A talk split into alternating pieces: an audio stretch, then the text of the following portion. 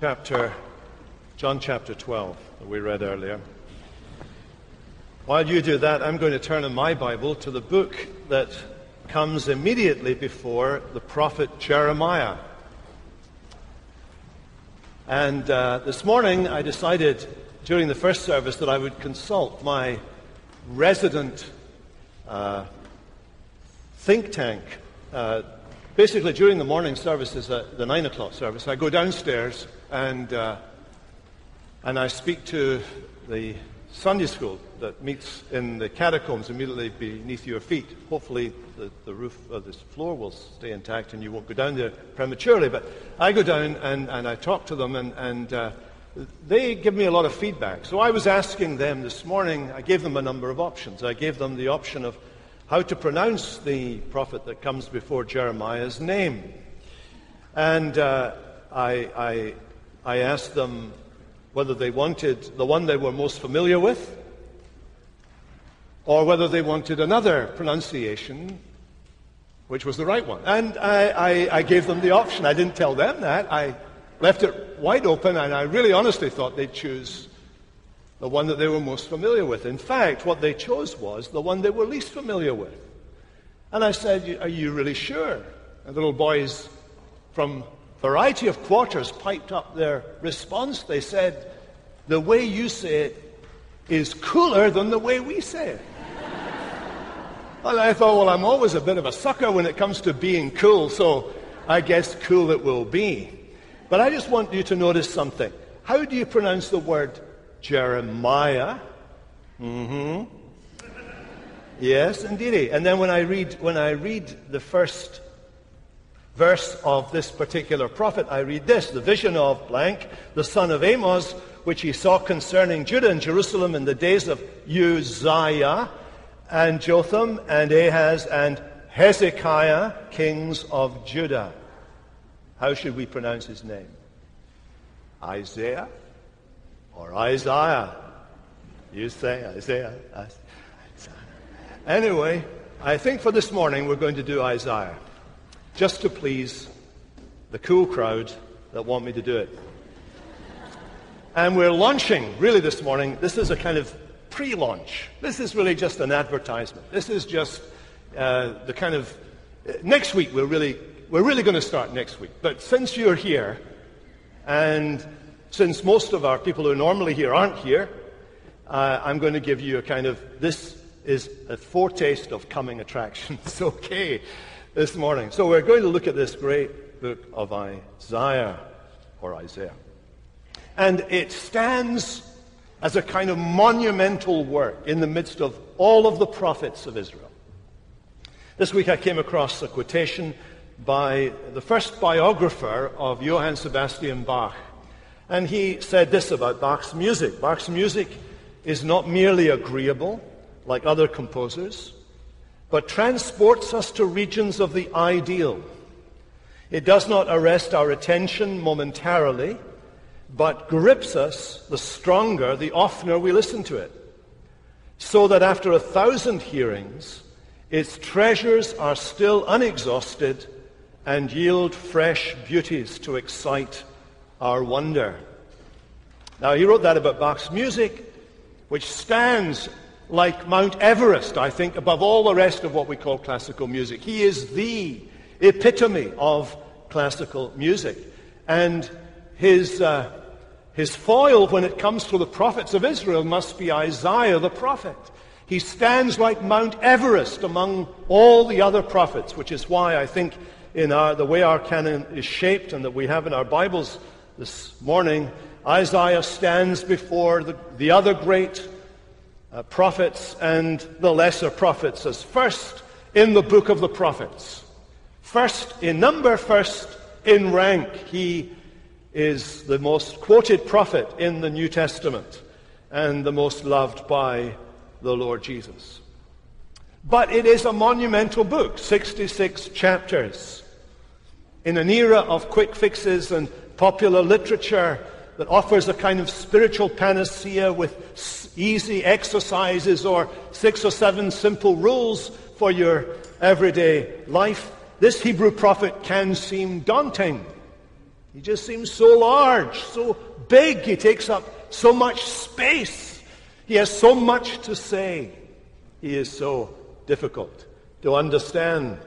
And it's going to take time for us to transpose ourselves from where we are to where the people there are, with this one little caveat that when we begin to study the book of Isaiah, we discover that the people he's talking to are people just like us, with our same hopes and fears and anxieties, perhaps provoked by different circumstances, but they're very much people like ourselves. And I want to say about this book of Isaiah that if you want to learn more about God in terms of who he is and of how to relate to him, if you find the world increasingly chaotic, and if you see the church losing its identity, losing its religion, if your personal joy is being shaken by circumstances, if you're struggling over how to live out your faith in a pluralistic and even antagonistic world, and if you want to know how the covenant-making,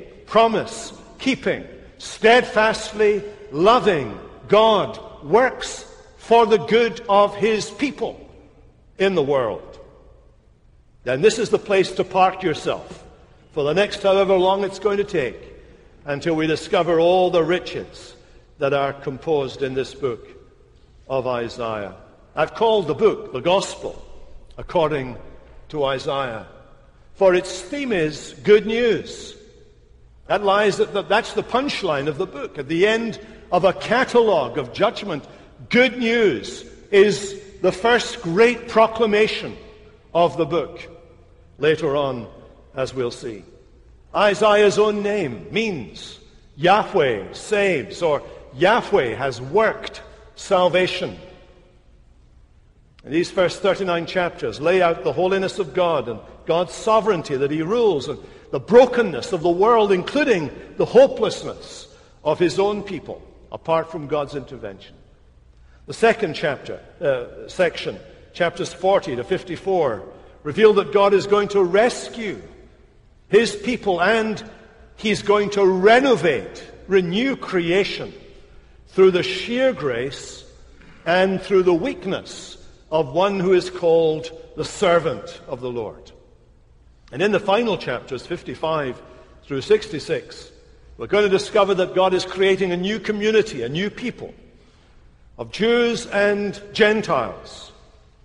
From the death of the servant in chapter 53 to the end of history, chapter 66, those people will be called out of the world, called together, called to belong to Zion, the city of God, the strong city. And in the end, they will share in God's future. In fact, if you look at Isaiah chapter 1, the opening message of that chapter, which is in verse 2, begins by saying, "Hear, O heavens, and give ear, O earth, for the Lord has spoken." And if you go to the very end of Isaiah, you find the same heavens and the same earth who've heard the word of God through Isaiah. They've heard that word. And at the end of the book, the whole of nature, the whole of the universe is transformed. There is a new universe, renewed universe, by the power of what will be said in this amazing book. Well, what about Isaiah himself? Isaiah began his ministry, really, in the reign of Uzziah, but most of his ministry was lived out in the reigns, or during the reign, of two kings, Ahaz and Hezekiah. Isaiah himself is virtually invisible in the story. He keeps himself well in the background, only now and then letting us see something of his own story. And when he does so in order that we might recognize his credibility and discover that, in fact, we need to listen to him for the same reason the Jews listened to him, because whenever he predicted something, it came true. Whenever he prophesied something, it came true. And that was what established the credibility of a prophet in Israel in those days. But mostly he's content to take a backward step. And the reason for that is that he is simply a prophet. A prophet is one who is the mouthpiece of God, God's mouth. To think of the story of Moses and Aaron. Do you know that story where Moses is having his conversation with God? God comes to him, calls him and says, Moses, I want you to go to Egypt. I want you to stand before Pharaoh and I want you to say to Pharaoh, let my people go. And Moses kind of shuffles around on his feet for a moment and he says to God, he says, well, you know, that's a great privilege, nervous laugh, going before Pharaoh and speaking on your behalf. But don't you know that really I really am not a public speaker. You know, I really could not, I didn't go to school and learn how to do that public speaking stuff. I really would rather not be the one who does the speaking. God says, okay, I'll give you the word, you give the word to your brother Aaron, and he'll speak. He'll be your mouth. You will be God to him. You give him the words, and he will be your mouth. What God is teaching us and teaching Moses is that this is how a prophet works. God gives the word, and the prophet is merely the mouthpiece. So in the New Testament, by analogy at least, the work of a minister is not to come up with something to say. The work of a minister is simply to be like the prophet, and that is to be God's mouth, God's human mouth, so that you hear God speaking to you personally, to you as the community of God's people, the way he did through Isaiah the prophet. Big difference being Isaiah got his word straight from God.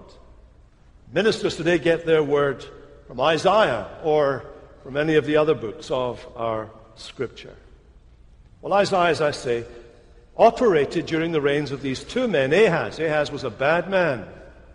Ahaz, we're told in 2 Kings and in 2 Chronicles, walked in the ways of the other kings of Israel and even sacrificed his child in the fire. In other words, following the practice of the Canaanite religions roundabout, he engaged in child sacrifice.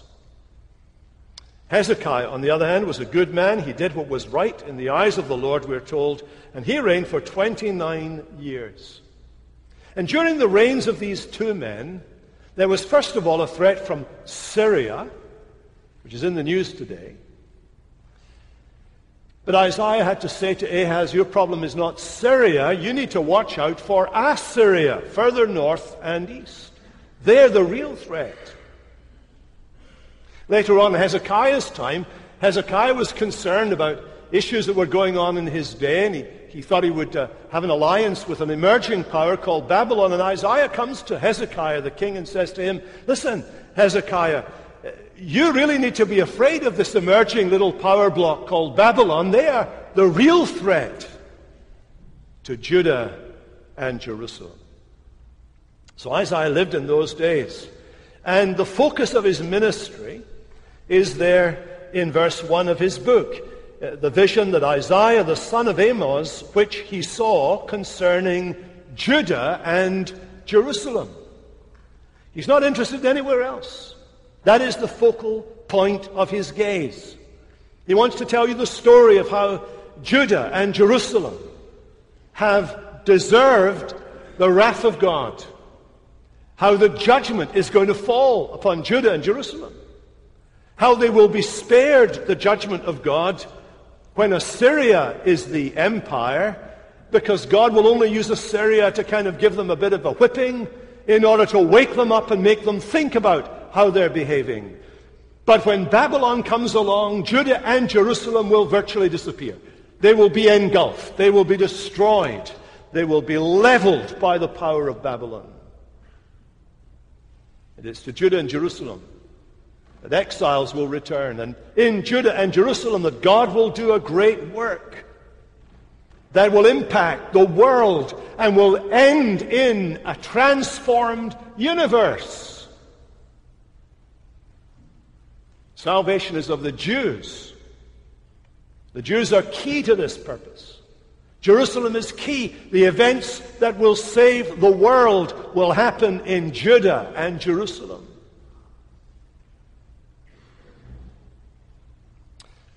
For about a century, people have been arguing whether there is one Isaiah or multiple authors of this book.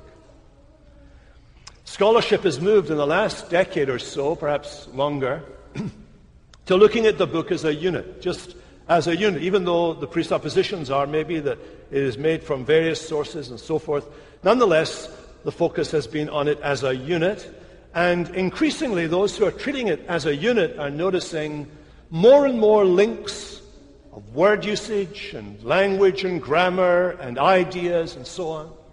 And I'm assuming as I come to it this morning that this is one book, that it was either written, all of it written by Isaiah, or it was, parts of it were edited out of Isaiah's own material, and that all of it was planned and organized ahead of time by Isaiah and given to his disciples to put together, perhaps after his death. That is parts of it.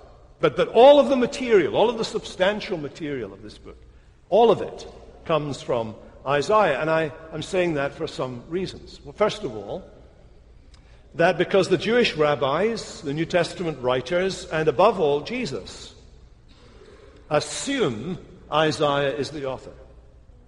Second, and this is important, there is no instance in history or in archaeology where this book does not appear always as a unity, and in the references made to it. Up until a little while ago, the earliest manuscript we had was the Hebrew text dated from the 10th century A.D.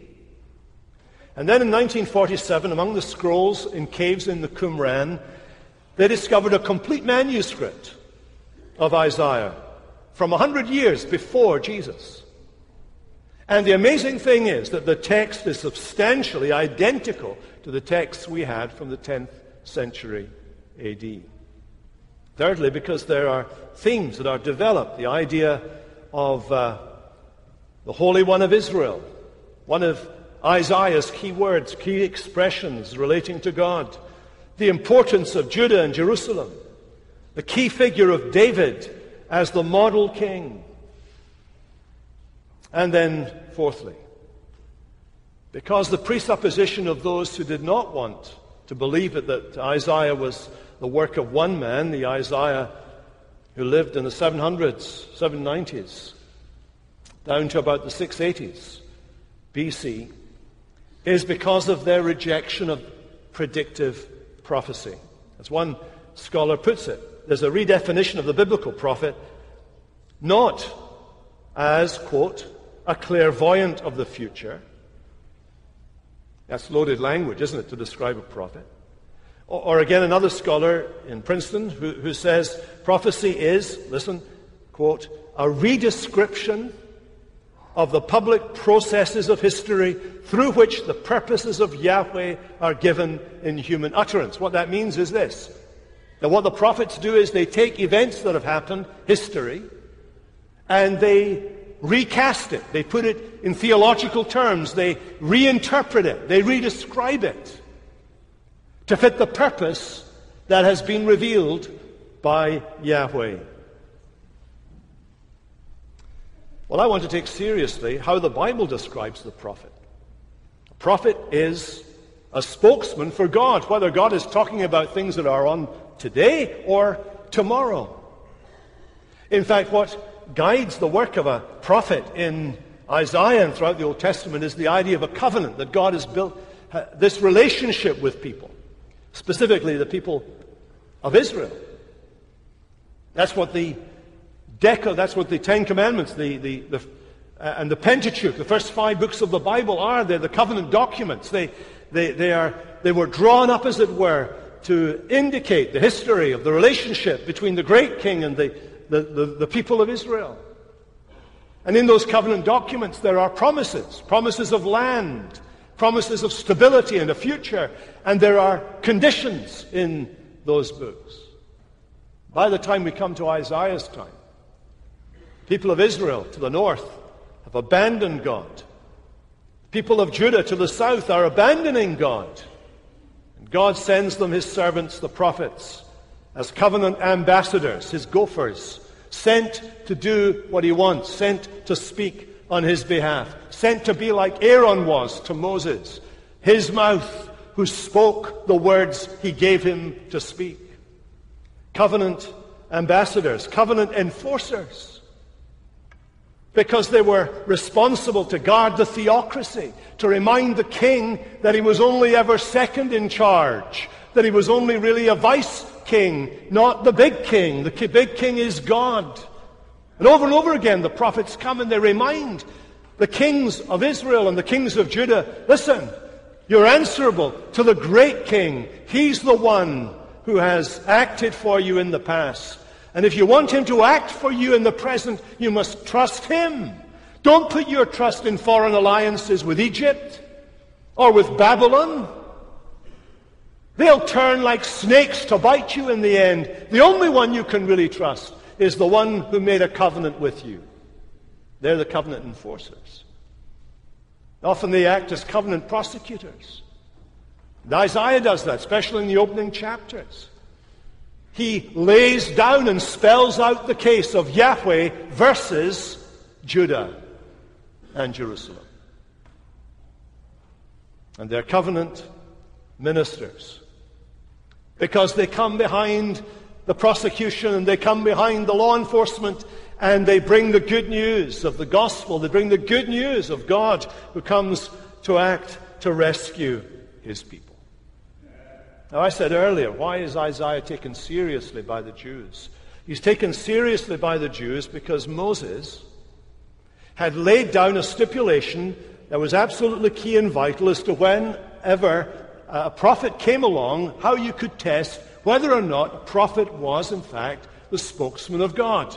That'd be some way of knowing. Why is it Micah, Isaiah's contemporaries, taken seriously? And these other prophets, why are they taken seriously? Here's what Moses said. If you say in your heart, how may we know the word that the Lord has not spoken? How can we recognize something that is not of God? Here's the answer. When a prophet speaks in the name of the Lord, if the word does not come true, or come to pass, then that is a word the Lord has not spoken. Isaiah was taken seriously by the Jews before they went into exile, and during the period of their exile, and coming out of their exile, because he had spoken words that applied to what was going to happen next year, to Amoz, or what was going to happen in 10 years' time, or 30 years' time, or 100 years' time. They took him seriously when they saw those things come true exactly as he had spoken, which is why they preserved his writings. The Jews were diligent, especially after the exile, diligent in ensuring that the Word of God was preserved. They had seen that Word fulfilled. Their experience of exile meant they were not going to play around with Yahweh anymore. They seen what Yahweh could do with people who play around, play fast and loose with His Word. They took it seriously. This book would not be in the Hebrew canon if they had not been convinced that Isaiah of Jerusalem had spoken ahead of time what the word of God was to the people of his day. But that's not all. Because God's whole apologetic for himself in the book of Isaiah is built on predictive prophecy. In that great set piece battle that Isaiah records in Isaiah 41. God is confronting the nations round about with their gods. And he's confronting his own people who've decided that they will cobble on to the worship of Yahweh, the God of Israel. They'll cobble on worship to these other gods as well, just to be sure, as the Irish would say. To be sure, that you're covered. All the angles are being covered. And the Lord God speaks to these nations, and he says to these nations and to these Jews who were following these other gods as well, he says this, set forth your case, says the Lord. This is Isaiah 41, verse 21. Set forth your case, says the Lord. Bring your proofs, your evidences, says the king of Jacob. Let them bring them and tell us what is to happen. You see, God is building his case for himself on the work he's been doing through his prophets. He's saying to these nations, haven't you been listening? I, through my servants, the prophets, have been telling you what is going to happen. Let them bring them. Tell us what is going to happen. Tell us the former things, what they are, that we may consider them, that we may know their outcome. Or, God is saying to these foreigners with their pagan gods, just get your gods to tell you what's happening right now. You know, anything, actually, anything. Just get them to say anything. That would be good. But the real test is, get them to declare the things that are to come. The things that are to come. Let me just say this. The whole apologetic for God in the book of Isaiah is that the God of Israel is distinct from all the other gods because he speaks. He speaks to this moment, and he speaks to moments that have yet to be, and he reveals his will to his servants, the prophets. He does not do anything without revealing his secret to his servants, the prophets.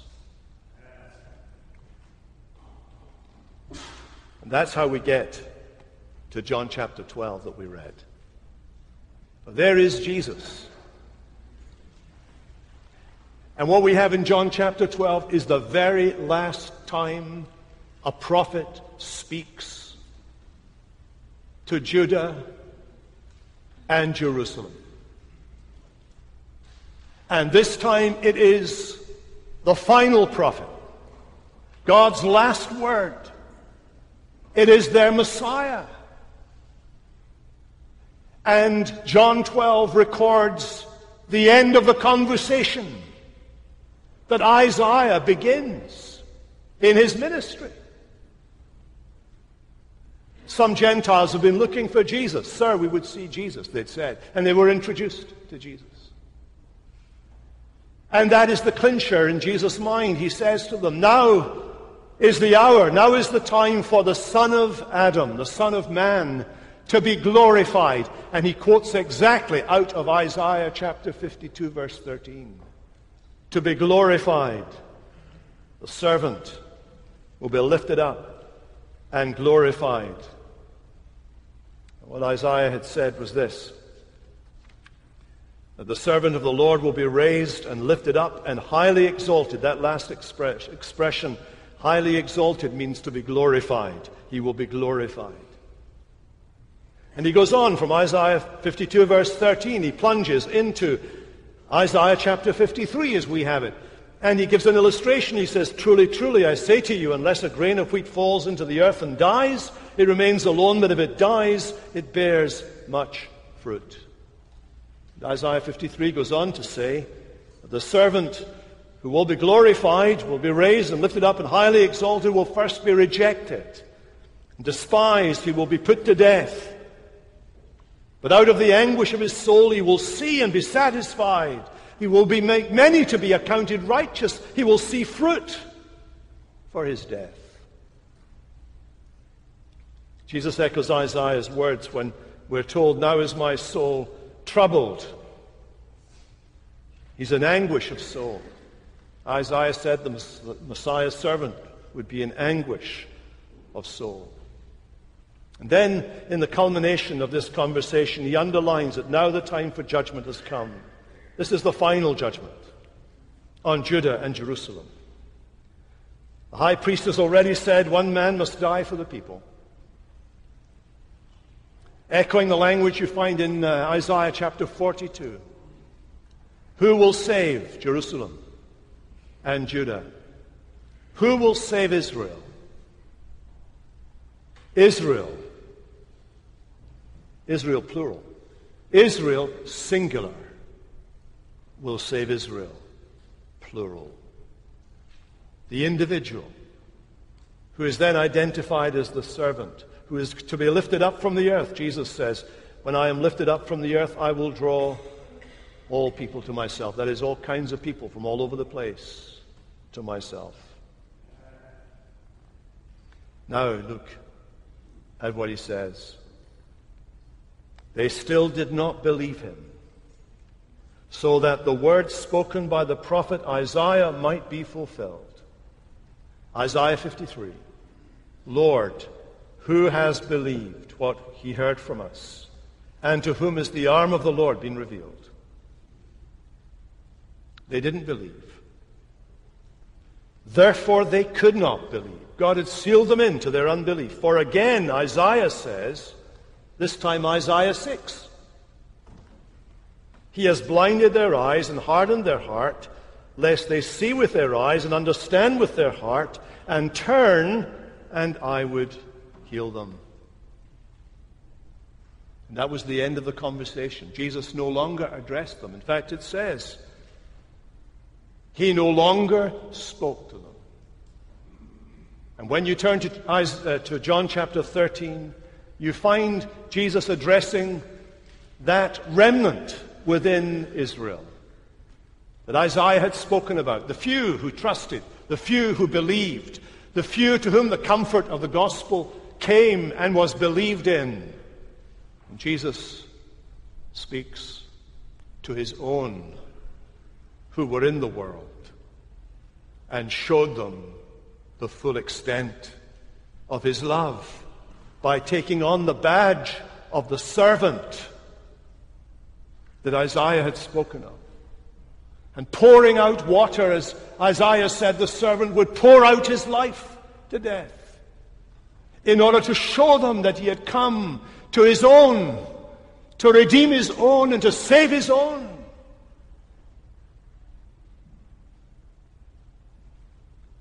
Do you know, there are those here today for whom these words that you hear from my lips will be the last words you hear of the gospel of Jesus Christ.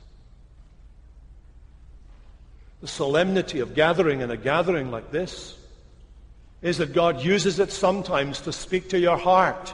And the big heart issue for you is, will today you harden that heart? Will you be like those people to whom the Lord Jesus was speaking on that final day when it was said he spoke to them no longer? You may hear somebody say words again, but they will no longer speak to your heart. Today is a solemn day. If you hear this, if it's affecting your mind and your heart and it's connecting with you, that you need to be in a right relationship with God and you've been resisting him for whatever reason it may be and you've been suppressing the knowledge that you need to be in a right relationship with God and you've been sitting on it, trying to forget about it, trying to push it away from you. I plead with you today, while your ear's still open, as it were, while your heart is still malleable and responsive, I plead with you. Think of it. Never to hear from God again.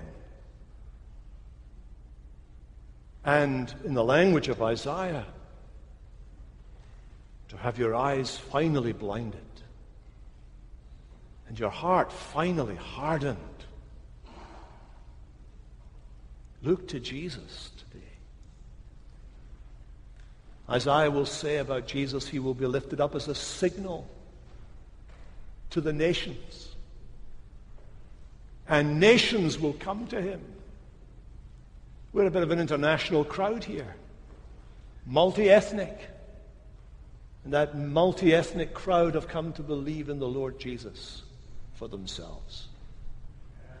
And you may too today. Will you do that today? Let's pray.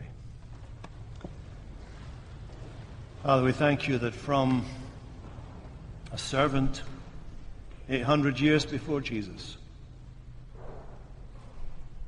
we find his writings bristling, full of promise and hope, as well as judgment. His words coming true, and a people in exile and returning from exile to a devastated landscape, finding in his words comfort and hope because they knew it to be the very word of God, because it had come true in all of its details to that point. Little did they know that within 400 years, the darker and less clear areas of his prophecy would come true when the servant was lifted up on a cross and glorified on the throne of glory. We pray that you would help us today to grasp hold of him, he who is unutterably wonderful, he who is our heart's desire. In his strong name we pray.